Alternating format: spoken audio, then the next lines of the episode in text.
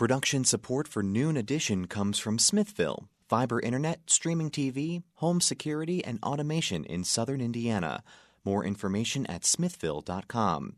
And from the Bloomington Health Foundation, partnering with local organizations and citizens to invest in programs that address our community's health needs.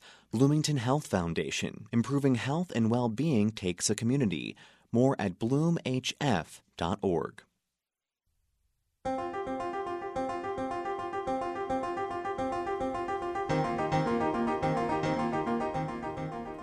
Welcome to Noon Edition on WFIU.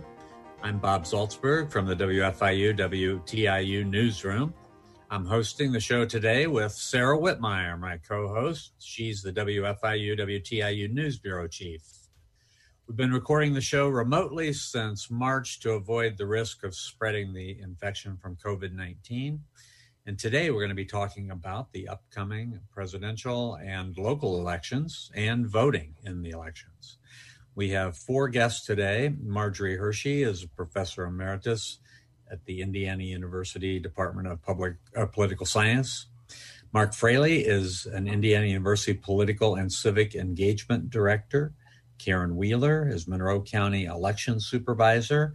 And Lawrence Norden is the from the Brennan Center for Justice. He is the director. He'll be here with us for the first half of the program. If you want to join us on the program, you can follow us on Twitter and contact us there. We're at Noon Edition.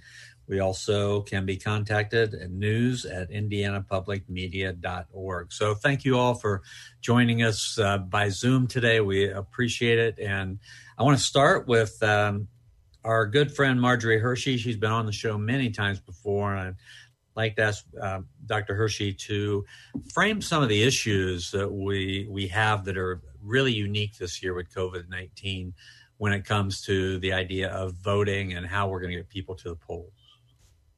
Well, the biggest question, of course, is that um, given the pandemic and given the need we have to keep people safe from transmitting the pandemic, voting by mail is the obvious choice. Um, this the decisions as to whether or not you can vote by mail, what you have to do in order to vote by mail, are all made by the various states. This is not normally a federal process; it's a state by state process.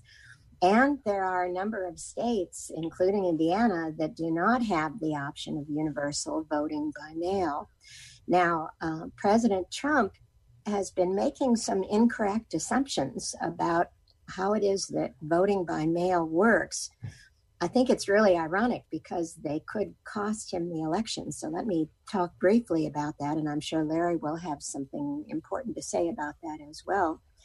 First of all, President Trump has suggested that voting by mail is characterized by fraud to a great extent. Um, this is not the first time we've had voting by mail in the United States. We've been doing this for a very long time. We've had enormous numbers of studies about voting by mail. And as I'm sure Larry can tell you, the studies show that there is very little evidence of fraud in by mail voting. And there are good reasons why that we can go into later. But in addition, the president seems to be assuming that if we expand vote by mail, Democrats will benefit. And as a result, he has gone so far as to essentially reduce the functioning of the post office in order to make sure that that can't happen. Again, we've had so many studies of this, and there is no evidence in those studies that at least voting by mail to this point has had any partisan advantage. And the irony of this is that I've heard from a variety of Republican state chairs that they're pulling out their hair about President Trump's statements about this because as they send out applications for voting by mail to their Republican constituents, they're getting back a lot of people saying, vote by mail. The president said that's fraudulent. I won't do that. And as a result, if God forbid these people happen to get sick on election day, that's going to cost some Republican votes. Um, so that's why we've seen some recent tweets by the president saying, well, voting by mail isn't isn't a problem if you're voting by mail in a state that's led by Republicans, but it is if you're in a state that's led by Democrats. And the other thing that President Trump is getting wrong about this is that um, if we assume that two to three times more voters will be voting by mail this time than usual, we get close to a scenario where uh, the proportion of people who are voting by mail approaches the proportion that has voted in person in earlier elections. We know that turnout is most affected by people's level of education, that the most educated people are the most likely to vote. Now, 50 years ago, those people trended Republican. They tended to be business leaders and land developers and various other folks. So at that time, if you reduced voter turnout, you would probably reduce it at the lower end of the education scale, people who were more likely to be Democrats. Now that's no longer true. We find that the people with the highest levels of education are disproportionately Democratic and that people with less than a college degree are becoming disproportionately Republican. So I'm afraid for the president that uh, his efforts to help himself through uh, opposing vote by mail are going in exactly the opposite direction. All right. Thank you for that analysis. Larry Norden, the director of election reform program, the election reform program uh, for the Brennan Center. Can you talk about the work that you're doing and talk about how how uh, COVID nineteen and what we're going through now and what Margie said has all mm-hmm. affected that? Yeah, um, I, I, a couple of things to say. First of all, Marjorie's right. Of course, we've seen it in the primaries. There's been um, a dramatic increase in the use of vote by mail, and um, that that really hasn't related to big changes in the laws, that has been vo- the voters' choice. In most states, um, Indiana notwithstanding, voters have the option um, and had the option prior to this year um, to vote by to, to vote by mail or to vote absentee um, for for any reason. They didn't need to have an excuse.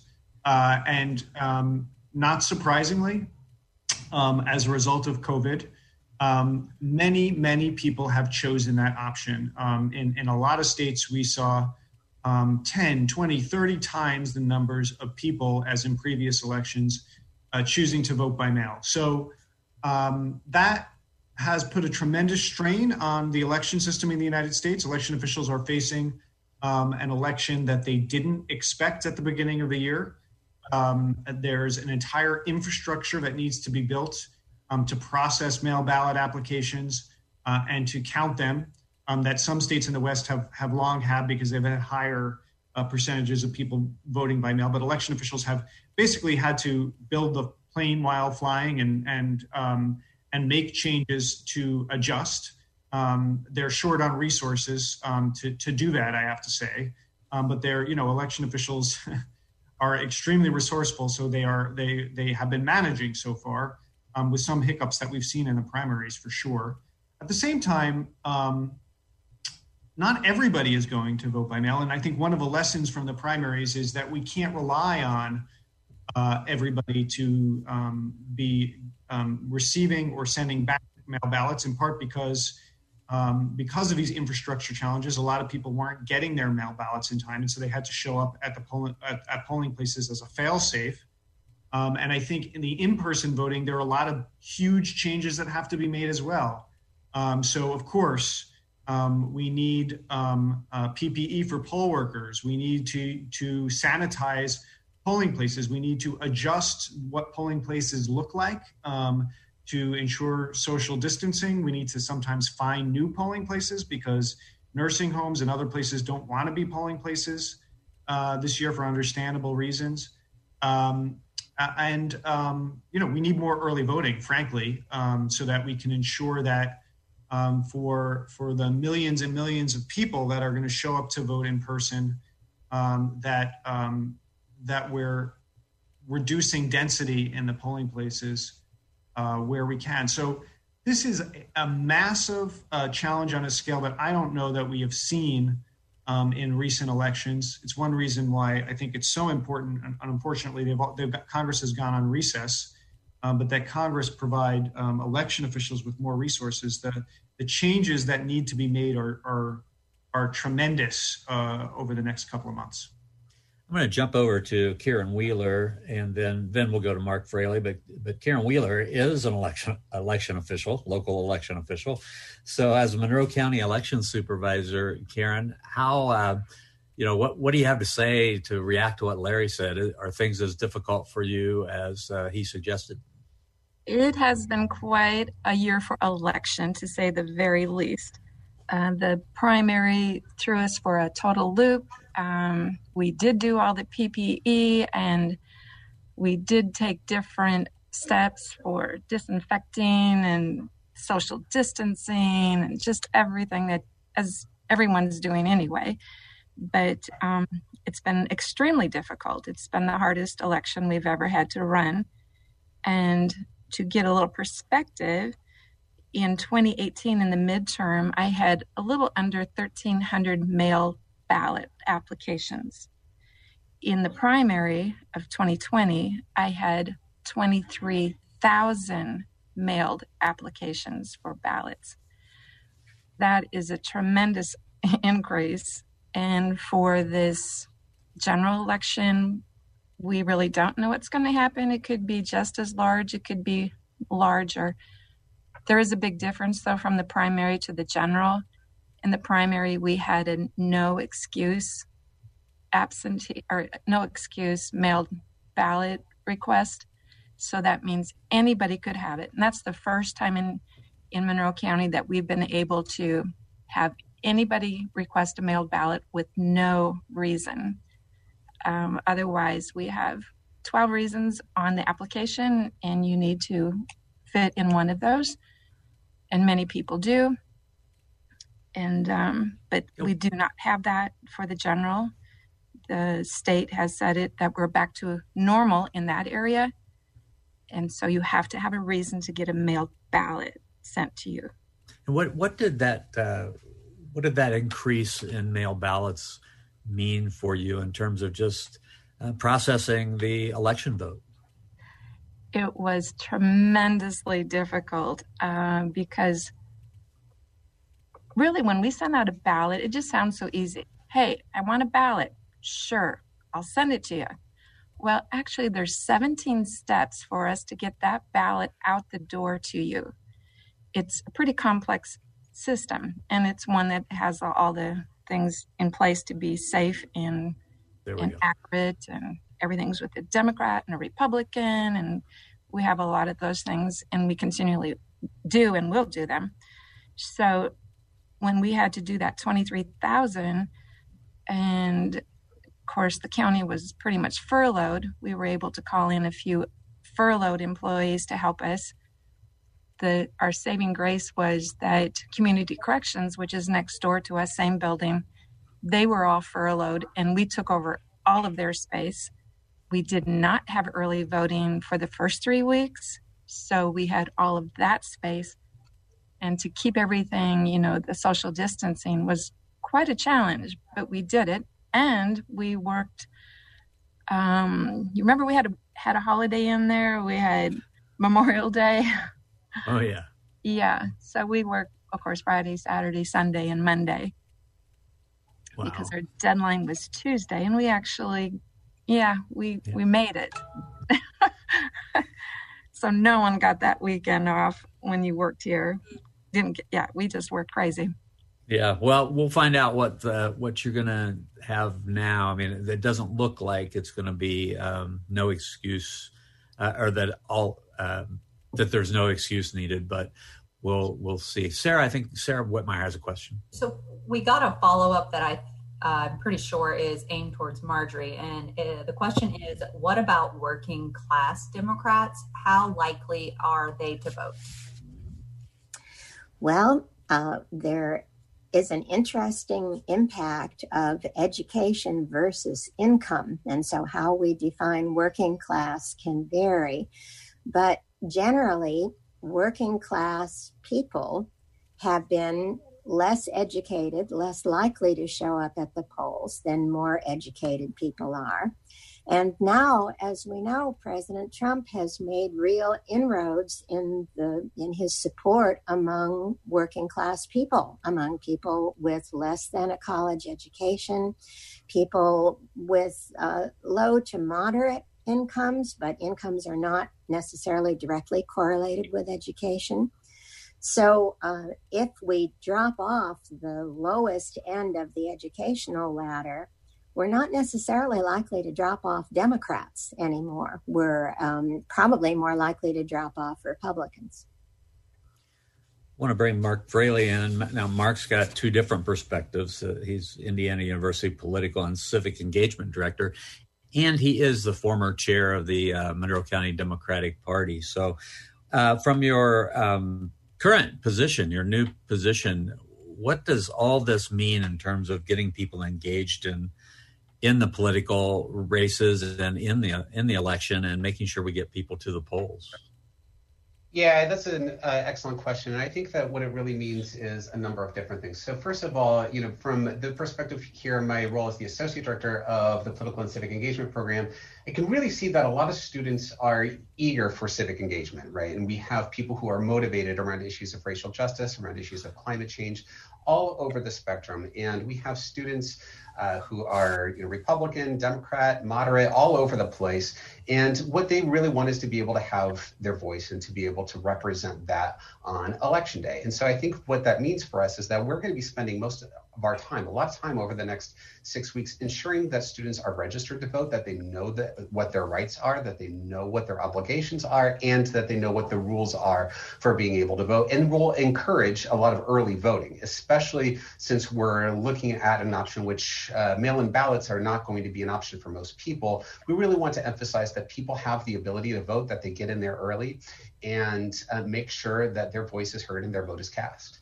What happened in the primary with students? Uh, now they weren't here; they weren't on campus here. But do you know? Do you have any data about um, student age people and how um, how their vote was like? How how likely it was that they were going to the, the polls? Um, so I don't have the specific numbers in front of me, but I know that the turnout among students in this primary was actually significantly lower than it was in 2016. However, we also have to be we also have to take into account a lot of other factors. Yes, the students were gone um, this time. Uh, as in they were in town four years ago, but also there was a high profile uh, presidential race that was very much in play by the time that the that um, the race came to Indiana, and so that really did have a huge impact in how many people turned out. So it's really difficult to be able to judge election from election to election, uh, and and name one factor that might really impact the likelihood of students voting.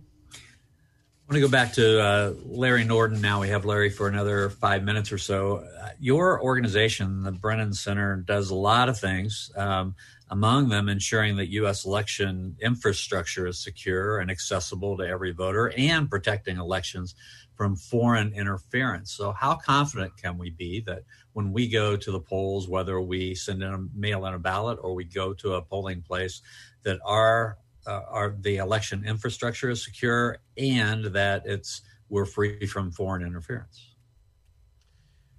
Yeah, I, so I mean, this is, but going into the year, uh, I think a lot of people thought that would be the primary issue um, that we would be focused on in the elections. Uh, there's a lot of attention to attacks on the election infrastructure, uh, a lot of training of election officials around election security issues.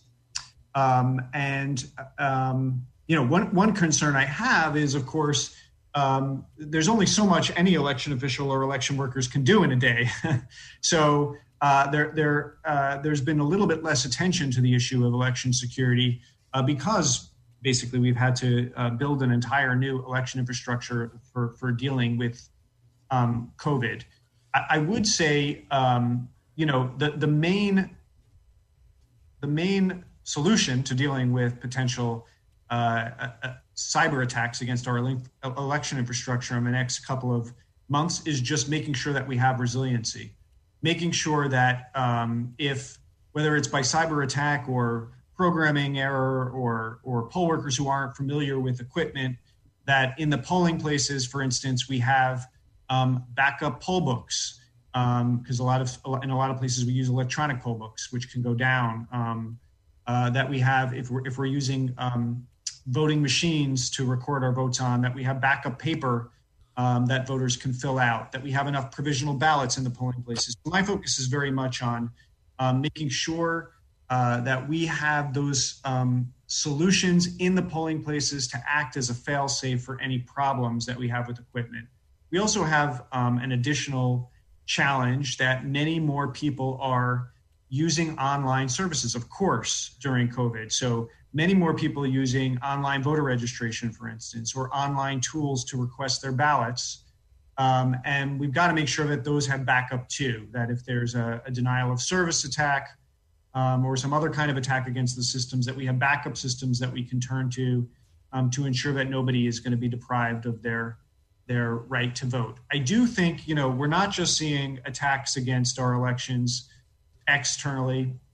Um, there's been a lot in the in the media recently about the post office, um, impact on changes and rules in the post office about the ability to get people um, their ballots in time, their their absentee ballot requests, their registration forms. I think the the main thing that I take away from all of that is it's going to be really important um, to explain to voters the actions that they can take um, to ensure that um, they are able to vote and their votes get counted. And to me, the most important thing um, that we can com- be communicating to voters, frankly, is that they should be they should be requesting their ballots early if they're going to vote by mail. Um, that they should be voting early if they're going to be voting in person. The earlier we do all of these things, um, the less likely, whatever the challenges are, um, whether it's cyber attacks, problems with mail voting, whatever it is, um, that um, we're going to be able to count their votes. So I'm, I'm, really encouraging people to act early, to know the rules, to understand them, um, and, and to do things as early as possible. Larry, can I jump in here while we still have you and ask just in a few minutes, since the Brennan Center is such a wonderful facility to have about research on voting, if you could say just a bit about your work on voter fraud and the extent of voter fraud and the extent to which yeah. people are concerned about it. Yeah, that's a, that's a great question, and and it, it is exceptionally rare. Um, uh, you, you you said this, Marjorie. Um, in fact, you know, I mean, I, especially because there's been so much focus on mail voting, I, I, I will I'll talk to that point.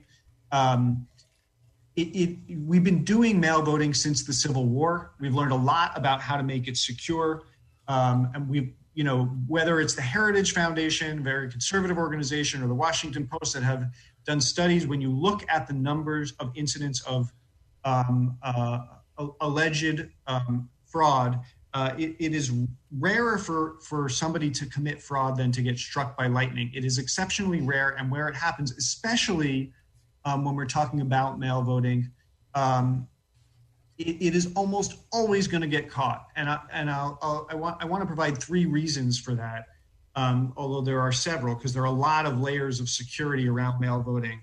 Um, but one is that in, in, every state, you have to return your mail um, ballot in a secrecy envelope um, that secrecy envelope requires information that only the voter should have, including a signature.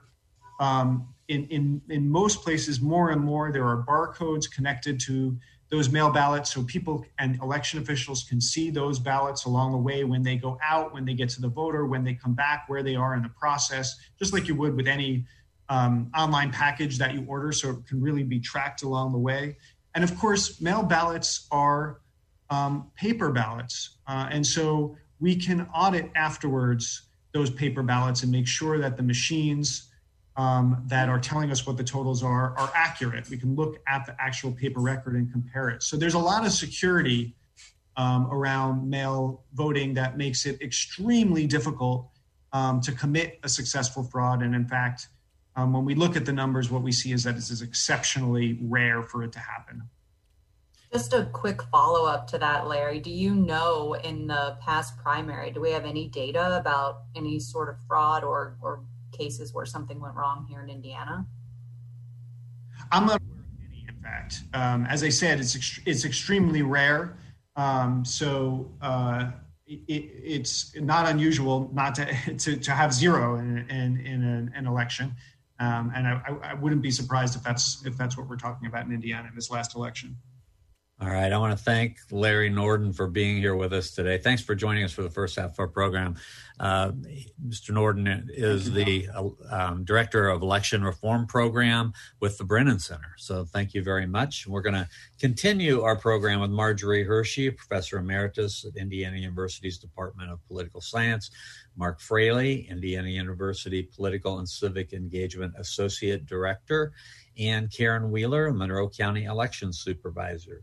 You can send us your questions to news at indianapublicmedia.org, and you can also tweet us at Noon Edition. This question is for Karen, and this is from Karen Levy on Twitter. Her question is Will Monroe County have a drop off for ballots to avoid mail issues?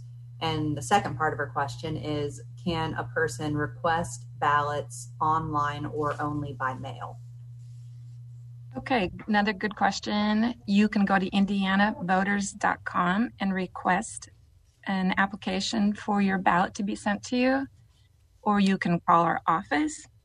Uh, you can also drop us a note. Most people don't drop, don't request. Well, yeah, usually they just call us, or you go to indianavoters.com. And about the drop off, we had used a drop slot in the, the primary there were a few things that we could do in the primary that the state allowed us to do that have now been back to what we call normal election procedures. And that is now considering there will not be an ability to drop them off in a box or a slot. You can bring them to Election Central anytime during early voting time. And the reason is that you can only bring in your own ballot or somebody that's in your household, or if you have power of attorney, you cannot bring in your neighbor's ballot. It can be mailed, but you cannot bring that in. And um, even if you bring in your spouse's ballot, you will have to uh, fill out a form. So it's easier if they just bring it in or mail it. But if you bring in your spouse's or your child or whoever lives with you their ballot, you'll have to fill out a form saying that you brought it in. It's just another la- layer of security. So we do not have and will not have any drop boxes around Monroe County. Okay. But I would like to also say too about the mail. There's two different ways of requesting or getting a, a an it's called an ABS mail request form. Well, I mean, let me just back that up there's two different things about mail. One is when you request it, and that's what Indiana has always done. Monroe County has always done that, and I don't think anyone's against that. The things that they're against is if you mail to everybody that is on the registration, everybody that has registered and is on the current books, which is 97,000 voters right now, they would all get a ballot, whether they asked for it or not. And that would cause a lot of confusion and I would say a lot of concern because a lot would go to IU and those students could have left six years ago, but they're still registered because they didn't cancel us out, cancel, they didn't let us know. And um, then we would have all these ballots that would be sitting in mailboxes or in dormitories or apartments because, you know, for whatever reason that is going to be overwhelming. But the mailed ballots by request are great. We greatly encourage that. And I agree with Larry the sooner the better. Ask for them now. When you get your ballot, send it back. You won't get your ballot until September 19th or so if you request now. But um, earlier is better. So if you request now, is that list of 12 things on the request and you have to mark you know which one qualifies you to get a ballot so you can vote by vote by mail? Yes. No. yes. And the um, excuses are like if you're 65 or older if you're handicapped or if you have a reasonable expectation of being out of the county for that day or you work and you can't get to the poll in that 12 hours or you are a caregiver there's a number of things And if you qualify for that, you just mark it. And people just need to know too that you're signing a legal affidavit. So we will not tell you what to mark because we can't legally do that. If something fits for you, mark it down and send it in, and we'll send you the ballot. Okay. I want to ask Mark Fraley um, to put on your other hat now, your historic hat of being involved in local politics. You don't have to be partisan about it, but if you were if you were a party chair right now trying to get members of your party to go out and vote, what would what would you be telling them? Well, I mean, I think right now I would be able to emphasize whether I was a chair for any party that, you know, the most important thing that we can actually do is make sure that we get everybody out to vote, that we can cast their voice, and that you cast your vote from the White House to the courthouse, you know, and so that we can't ignore local elections that are on the ballot. We've got several uh, excellent candidates for uh, uh, a judge on both sides of the aisle, as well as county council, county commissioner, and we need to be able to take a look at elections in their entirety and see the ways in which um, elections intersect with our daily lives. And so I would, uh, you know, and so both in my in my current role as a nonpartisan associate director of the political and civic engagement program, I would encourage people to be able to look all the way up and down the ballot when casting their votes. And that's also, you know, the same thing that I would do whether I was the chair of any party. And Margie, uh, Margie Hershey, what what is the uh, what's the difference in a presidential election year? Typically. And what do you think is going to be the difference in terms of turnout in, in, this presidential election year, assuming if everything was equal, you know, if the, if the opportunities were the same as they always were? Normally, comparing turnout in different types of elections, presidential elections have the highest turnout. Um, nationally, that turnout rate in the past 20 years or so has been between about 55 and 60 percent. That means it's not very high. And compared to most other industrial democracies, we're really very down, farther down on the list than we should be. Our turnout is really remarkably low. In off year congressional elections, which we had in 2018, it's down further. Then turnout is typically between about 36 and 40 percent of those who are eligible to vote.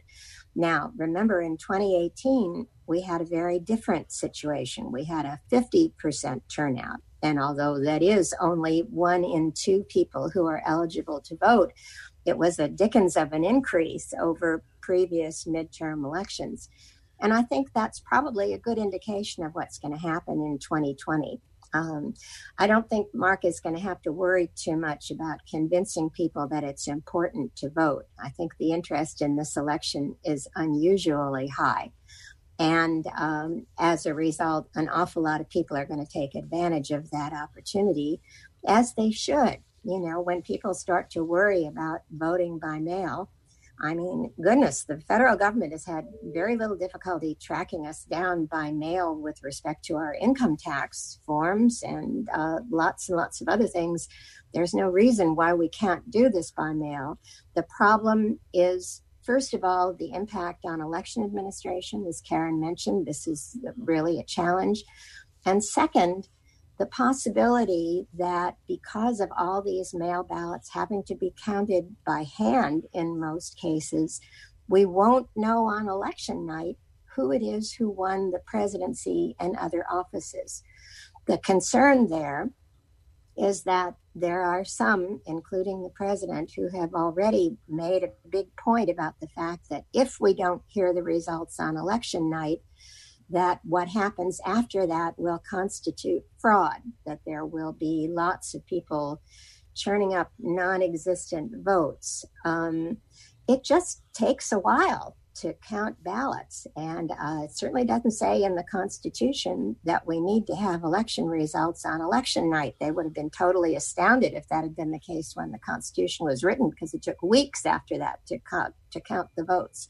So, another main concern I have is not so much whether there will be high turnout, but whether or not people in an interested way will try to raise questions about the legitimacy of the voting process that uh, that are probably not um, deservedly raised. Well, you know, when you think back about, you know, there, there's been, you know, we have a tendency to think about, you know, the last election or the last three elections or the last four elections, but has there been, have there been other times in our history where there was this much sort of concern or question or doubt about what could happen happen on election day? Well, I think that there has not been before this as organized an attempt to raise questions about the legitimacy of the vote as there had been now. I mean, the you know voting took place uh, in a presidential election during the Civil War. That's how Abraham Lincoln was reelected. We've been at this for quite some time, but this year there's been a much more concentrated effort to say. If we don't have the results on election night, and if there is a lot of voting by mail, there is reason to suspect that the election is rigged. And uh, we didn't really hear that so much in 2008 or 2012. We heard it a little bit actually from the winner in 2016, but not as much as we have in recent months now. Okay. And Karen, from you know your standpoint as a local election supervisor, I mean, have you been have you heard these kinds of things from local voters? Or are you hearing on the you know the on the front lines of voting any concerns about whether people's votes are going to be legitimate and going to be counted properly?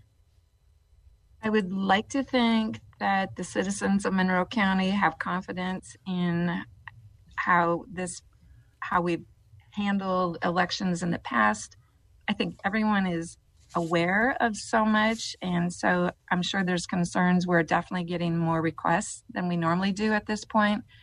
We probably have about 2,000 requests for mailed ballots to be sent out. And I mentioned earlier in 2018, in that general election, which was really pretty intense also, uh, we had 1,300. So we have surpassed that amount and we're pretty far out from the election in regards to mailed ballots. Um, also in 2018, we had some precincts that actually voted 80%. So it was a really big high turnout. The average could have been 50%. I don't really remember that, but it was a lot.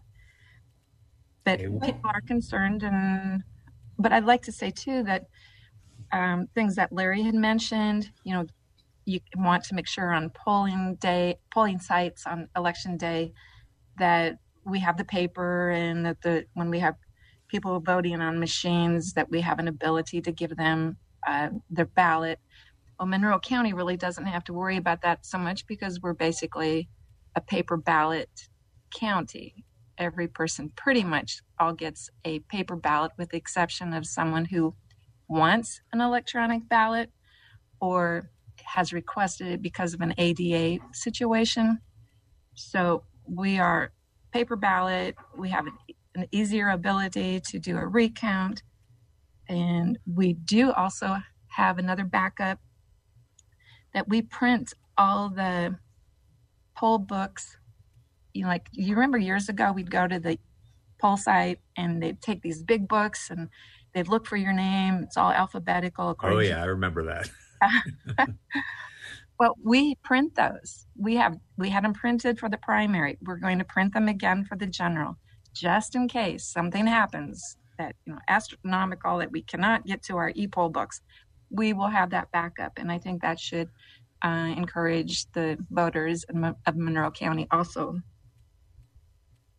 With limited vote by mail, can you just talk about really what is your capacity to you know socially distance for a large number of people to come to come vote in person? How can folks who are really worried about the virus know that it's going to be safe for them to come vote? If somebody called me and said is it safe to come and vote early? I would say or they say they don't want to because of their concern i would probably ask them do you go to kroger and probably their answer is yes we are so much higher on a higher level of everything for disinfecting and everything than any place that most people do go now. For instance, Kroger or Sam's or Menards. When you walk in, you will get a disinfected pen and you will keep that pen all the way through the process. We will have everyone is spread out. We have our tables, so every there's just a voter or a worker on each table, and they're eight foot tables or so. And we did away with our Franklin booths. You remember maybe remember those? They were pretty. They're red, white, and blue. Four people can vote in one of them. They're kind of a circle with a um, curtain around them. Well, they're too hard to disinfect, so we just have tables, and they're the height that you can just walk up to.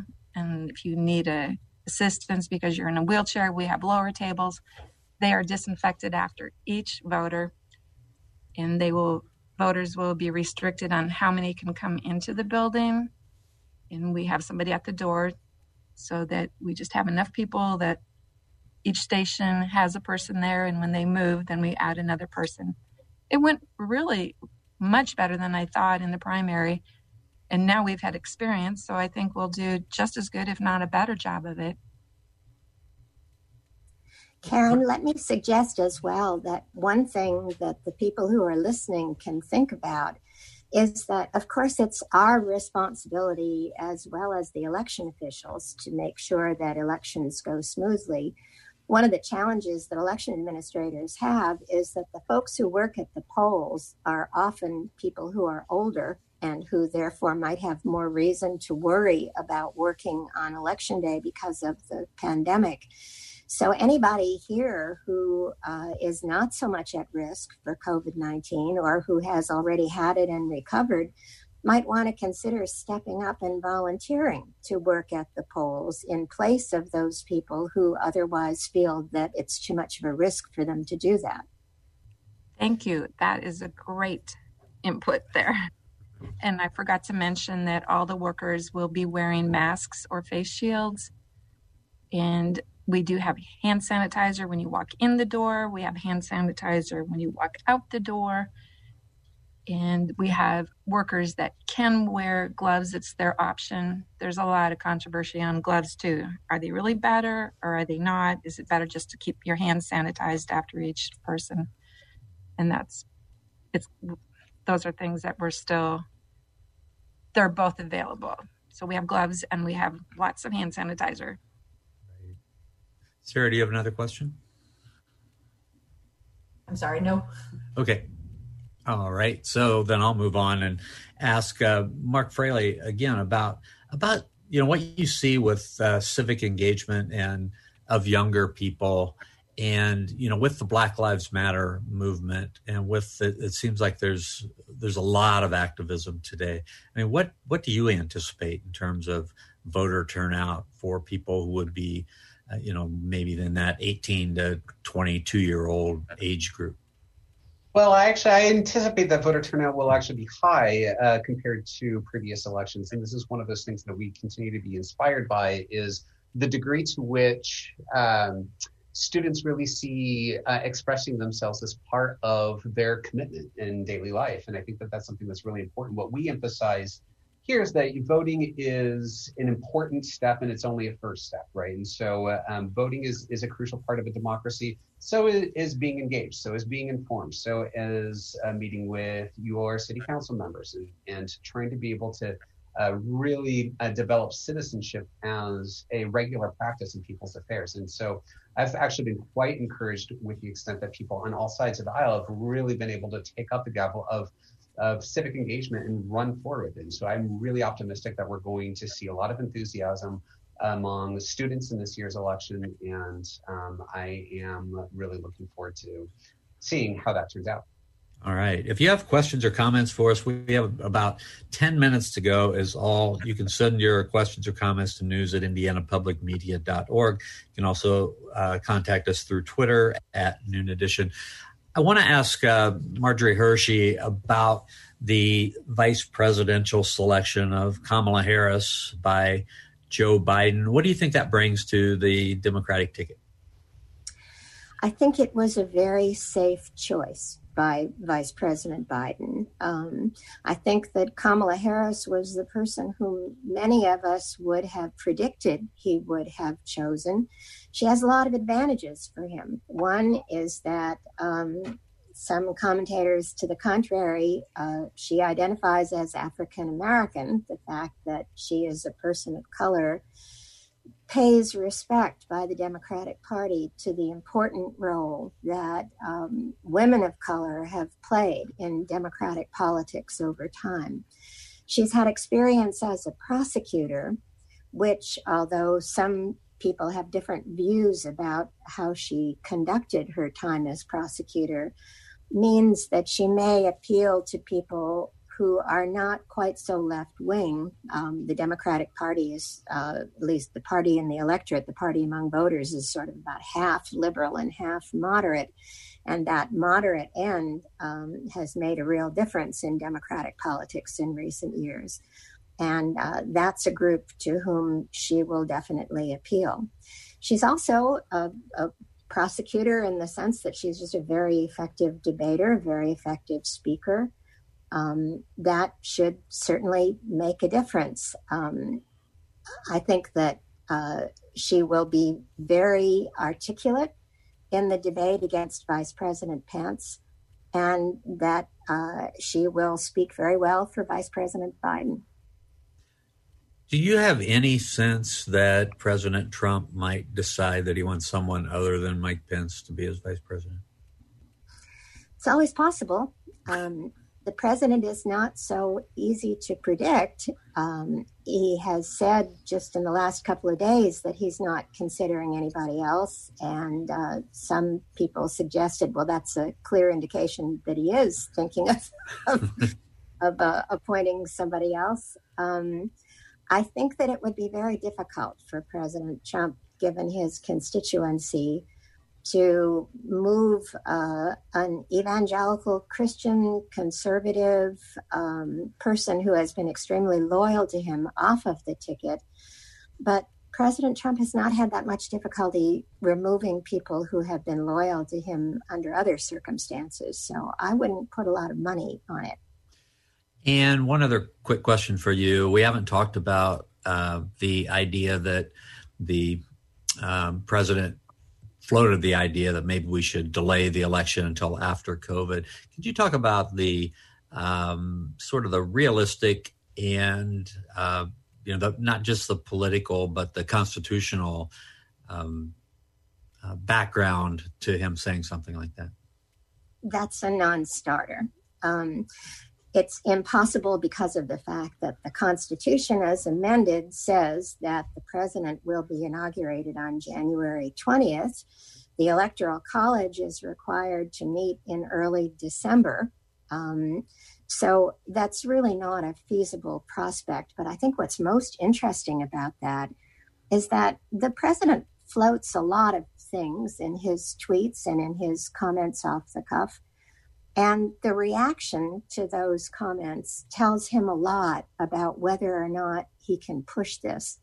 And with respect to his postponing the election, the speaking out of a, a large number of prominent Republicans saying, no, good try, no cigar, um, was a clear indication to him that this is not an option. Just as when he took um, a few military officials with him across the street to a church um, during the Black Lives Matter protest and was later, those officials were criticized for having joined him. And several retired generals um, tweeted out after that it is inappropriate for the military to take a partisan stance. Um, I think these are indicators of whether or not President Trump would be able to get away with any further bending of the norms Um, during and after the election. We got a question here for you, Karen, and a comment. So I'll read the, the comment first. Marilyn from Twitter says, Anyone who's ever counted absentee ballots knows there's very little room for fraud. There are many checks and balances to verify the voters registered appropriately and that the vote being verified and counted is indeed from that voter, matching the signature and the address. So seems to go along with everything you said, Karen. Yes. And, um, then we got a question from Patricia, just wondering what can election officials do to ensure we don't run out of ballots like we did in 2018 at some polling places? And the other question also, do we have backup machines just in case? We do have backup e-poll books at every location and have done that for a long time. And the the issue with the lack of ballots, you didn't see it in the primary, you're not going to see it in the general. There has been changes made and I have great confidence that that is not an issue. All right. I think, it, it's ahead. important that we realize how hard it is to be an elected official in charge of elections because if the clerk had run off huge numbers of extra ballots in 2016, and they hadn't been used, she probably would have been criticized for wasting taxpayers' money. So it's not easy to be able to hit the right balance. Yeah, right. less than two minutes to go. So I just want to give each of you, uh, you know, like 30 seconds to send kind of your last nonpartisan message to people out there listening about uh, voting, the safety of voting, whether they need to vote. And let's just start with Mark. Yeah, I'll say uh, for everyone out there, you know, please vote. It is, um, it is, it's, it's your right. It's also a, a, very important way to be able to contribute. I also want to be able to give a shout out to Karen and the work, the excellent work that folks in election Election Central do. I know how hard they work uh, day and night to be able to make sure that these elections work in a fair and just way. And so, um, you know, my hats off to to you and your team. Thank you, Karen. Thanks, Mark. Um, we have worked together before, haven't we? So, yes, my re- thing is request early, vote early, and if you're willing to come and work on election day or if you want to help on early voting, give us a call 812 32 excuse me 349 2690. Okay, give that number again. 812 349 2690. All right, great. And Margie Hershey, the last 30 seconds. I think those people who might have assumed from what we've been talking about that there will be a huge turnout of young voters might want to temper that by realizing that people over the age of 65 are twice as likely to vote as people under the age of 25. And that for those of my students who are always complaining, why is it that Social Security is always being discussed in campaigns? I think it's important to ask them, well, did you go vote? And if you didn't, uh, then isn't it perfectly obvious why we're discussing Social Security more often than college student loans? Okay.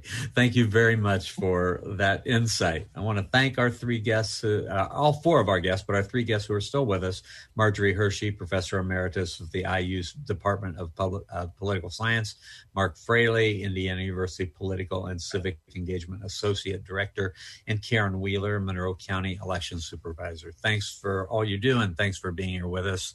I want to thank uh, my co hosts, Sarah Wittmeyer, and for producers Benta Boutier and John Bailey and Mark Chilla, engineers Matt Stonecipher and Mike Pashkash. I'm Bob Zaltsberg. Thanks for listening to Noon Edition.